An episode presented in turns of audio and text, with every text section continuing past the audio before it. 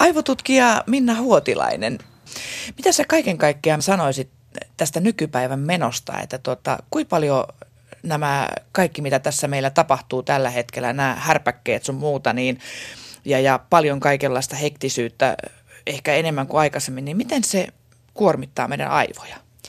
No me ollaan aika ison muutoksen keskellä nyt, että ei tarvi mennä kuin parikymmentä vuotta taaksepäin ajassa, niin elettiin aika erilaisessa maailmassa koululuokissa oli hiljaista, siellä opiskeltiin opettajan johdolla ja työpaikalla työntekijät teki yhtä työtehtävää aika rauhallisessa ympäristössä. Totta kai oli stressiä ja kiirettä, mutta ei ollut semmoista sähläämistä niin kuin tänä päivänä ja ei ollut semmoista, että tehdään niin kuin montaa asiaa koko ajan yhtä aikaa. Ja nykyään on myös tosi paljon tämä keskeyttäminen vallalla. Eli meillä on semmoinen keskeytyskulttuuri, että kuka tahansa saa koska tahansa keskeyttää kenet tahansa. Hienoa tietysti, että on tämmöinen matala organisaation rakenne, että ei ole liian pomomaisia pomoja, mutta, mutta se työn arvostaminen on siinä jäänyt. Eli se, että mitä tämä toinen ihminen on juuri nyt tekemässä, että onko hänellä semmoinen hetki, että, että mä menen nyt tätä asiaa just tällä hetkellä häneltä kysymään, niin se ajatus on ehkä, ehkä jäänyt pois. Ja nämä on kaikki asioita, jotka kyllä aikaa saa stressiä. Ja sen vastapainoksi pitäisi löytää niitä palautumisen keinoja. Eli oikeastaan me ollaan semmoisen haasteen edessä vähän nyt, että, että meidän pitäisi miettiä ne palautumisen keinot jokaiselle niin kuin omalle kohdallemme, että mitkä on ne, millä mä pärjään, mitkä on ne, mitkä mulle sopii niin, että mä jaksan tehdä töitä intopinkeenä. Eihän se aivoja stressaa se, että me tehdään kovasti töitä tai, tai tota, tehdään tiukasti juttuja, vaan se, että jos me ei päästä sen jälkeen palautumaan, niin se on se ongelma. Tästä vielä olisin vähän tarkennusta halunnut kysyä, kun mua itse rupesi huolestuttaa tässä se, että musta tuntuu, että mä en enää kuule pysty Minna keskittymään niin kuin kirjan lukemiseen. Niin mistä se kertoo? Joo, tosi moni on sanonut tätä samaa asiaa. Ja kyllä se kertoo siitä, että me eletään siinä semmoisessa lyhytjänteisessä keskeytysten maailmassa. Että kirjan lukeminen on hyvä esimerkki semmoisesta tehtävästä, joka vaatii tämmöistä pitkäjännitteisyyttä ja pitkäkestoista keskittymistä ja vaatii myös paikan, jossa me voidaan sitä tehdä joka e-, ehkä aikaisemmin vielä, ehkä parikymmentä vuotta sitten, niin oli ihan normaalia, että joku istui olohuoneen nurkassa ja luki kirjaa muutaman tunnin ja kukaan ei häntä siinä keskeyttänyt. Mutta nyt jos me ajatellaan sitä tilannetta, niin siellä koko ajan puhelimet piippaa ja joku kyselee jotakin ja niin edelleen ihan kotonakin, saatikka sitten työpaikalla. Et me ollaan oikeastaan itse omilla valinnoillamme ajettu itsemme semmoiseen tilaan, että me ollaan vähän niin kuin tarkkaavaisuushäiriöisiä. Amerikassa puhutaan tämmöisestä attention deficit traitista, eli siitä, että me käyttäydytään kuin meillä olisi tarkkaavaisuushäiriö, vaikkei meillä ole sitä, mutta kun me ollaan ympäröity itsemme näillä keskeytyksillä, niin meistä tulee semmoisia. Mehän Just päästään siitä pois, jos me katkaistaan se. Eli jos laitetaan kaikki keskeytykset pois päältä ja katsotaan kahden viikon päästä tilannetta, niin kyllä säkin rauhassa sitä kirjaa pystyt lukemaan. Eli just tämä, että toisaalta se, että, että meitä keskeytetään koko ajan, mutta toisaalta me annetaan myös meitä keskeyttää koko kyllä. ajan. Se on vähän itsestäkin kiinni, että hei, että mä voisin nyt laittaa tähän stopin kyllä. ja laittaa nämä härpäkkeet kauemmaksi Joo. niin, että ne ei mitenkään mua vaadi keskeyttämästä kirjan lukemista että siinä pitäisi vähän niin kuin haastaa itseäänkin ilmeisesti. Kyllä, ehdottomasti sekä vapaa-aikana että työpaikalla. Että työpaikallahan voidaan käydä ihan tämmöinen asiallinen keskustelu näistä keskeyttämisistä, että mitä me halutaan. Että halutaanko me oikeasti sitä, että koska tahansa, kenet tahansa voi keskeyttää vai olisiko meillä jotain semmoisia merkkejä, mitä me sovittaisiin, että yhdellä työpaikalla, missä olin käymässä, niin oli sovittu tämmöinen avokonttorissa tämmöinen hassu merkki, että jos istuu tonttulakki päässä, niin silloin ei saa tulla keskeyttämään. Ja se oli niin huvittava merkki, että se kulma muistettiin oikein hyvin, että, että se tarkoittaa siis sitä, että nyt mä oon niin tekemässä niin tärkeää juttua, että mä haluan tehdä tämän ensin loppuun. No kuinka tärkeää Minna sinulle aivotutkijana sitten niin kun sun mielestä se olisi se, että, että tota, just esimerkiksi tämä yö rauhoitettaisiin niin, että ei ole se mobiililaitteen valo esimerkiksi siellä sykkimessä tai, tai se on edes samassa huoneessa. Että onko sillä jotain merkitystä sun mielestä? No kyllä osa ihmisistä on tosi herkkiä sille siniselle valolle. Että se sininen valohan valehtelee meidän aivoille, että nyt on aamu tai aamupäivä, koska se on sen väristä valoa, mitä, mitä luonnossa on aamupäivällä ja keskipäivällä.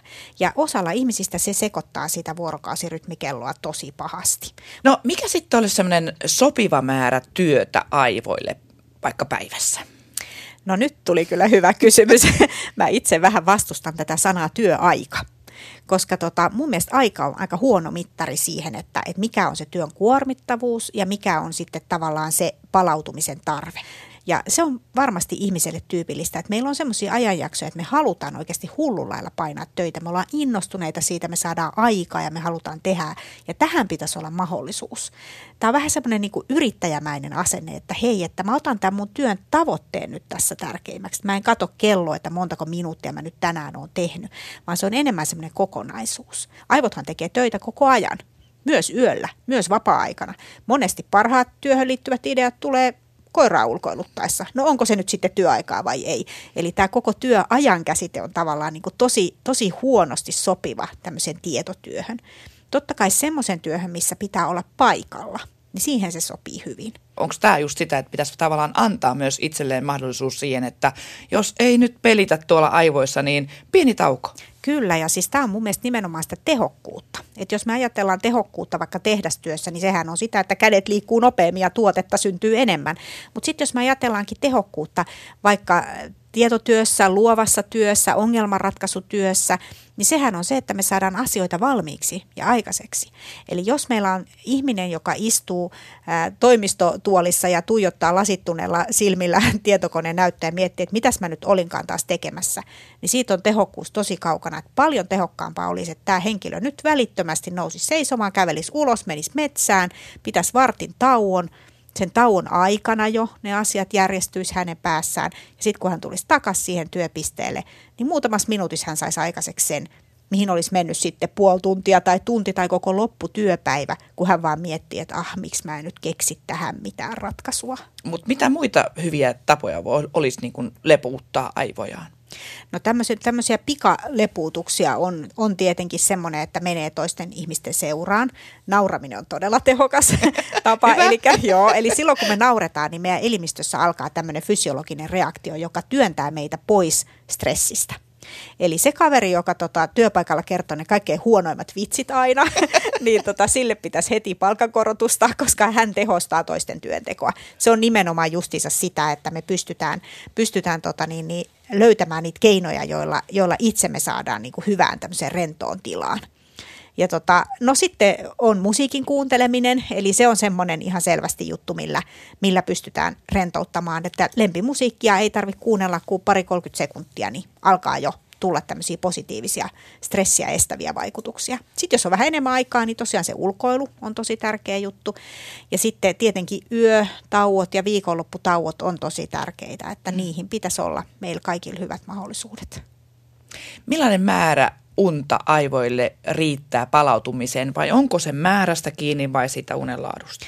No se on kyllä vähän sekä että ja ne vähän kulkee myös käsi kädessä. Että se, että tuijottaa sitä kelloa ja ajattelee, että joku tietty määrä unta on saatava, niin se ei ehkä välttämättä ole se paras tapa. Et keskiarvohan keski-ikäisellä ihmisellä on 7,5 tuntia, mutta se ei toimi kaikille jälleen kerran, että se on yksilöllisesti selvitettävä, että mikä on juuri minulle sopiva määrä unta.